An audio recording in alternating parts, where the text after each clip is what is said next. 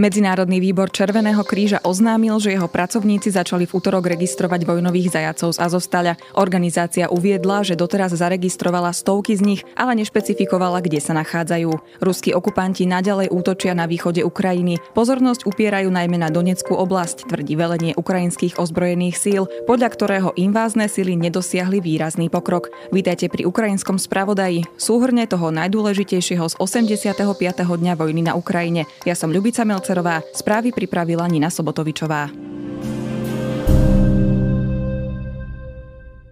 Invázne jednotky podľa ukrajinského štábu ostreľovali aj dediny v Černihivskej a Sumskej oblasti na severe krajiny. Štáb vo štvrtok uviedol, že ruské síly vyslali rakety na dedinu Desna, ale nespresnili škody. Spravodajský server Ukrajinská pravda v stredu informoval, že po útorkovom útoku na dedinu zahynulo 11 ľudí a niekoľko bolo zranených. Podľa CNN aj ďalšie ukrajinské regióny, ako napríklad Dnepropetrovská oblasť, hlásili v noci ruské ostreľovanie a raketové útoky.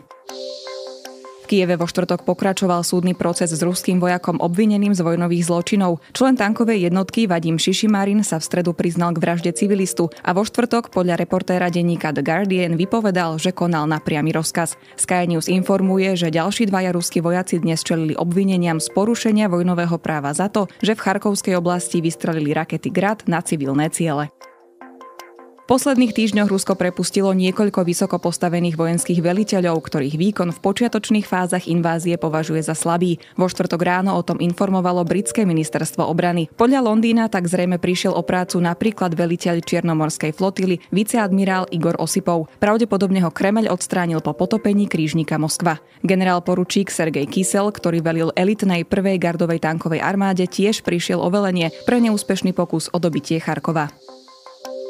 Fínsko nechce, aby na to rozmiestnilo jadrové zbranie alebo zriadilo vojenské základne na jeho území, a to ani potom, ako sa krajina stane členom aliancie, povedala to fínska premiérka Sana Marino. Švédsko zastáva podobný postoj. Británia vo štvrtok uvalila sankcie na ruské letecké spoločnosti Aeroflot, Ural Airlines a Russia Airlines. Spoločnosti nebudú môcť predať svoje nevyužité sloty, časové pásma rezervované na britských letiskách a prídu až o 50 miliónov libier. Tento krok oznámilo britské ministerstvo zahraničných vecí.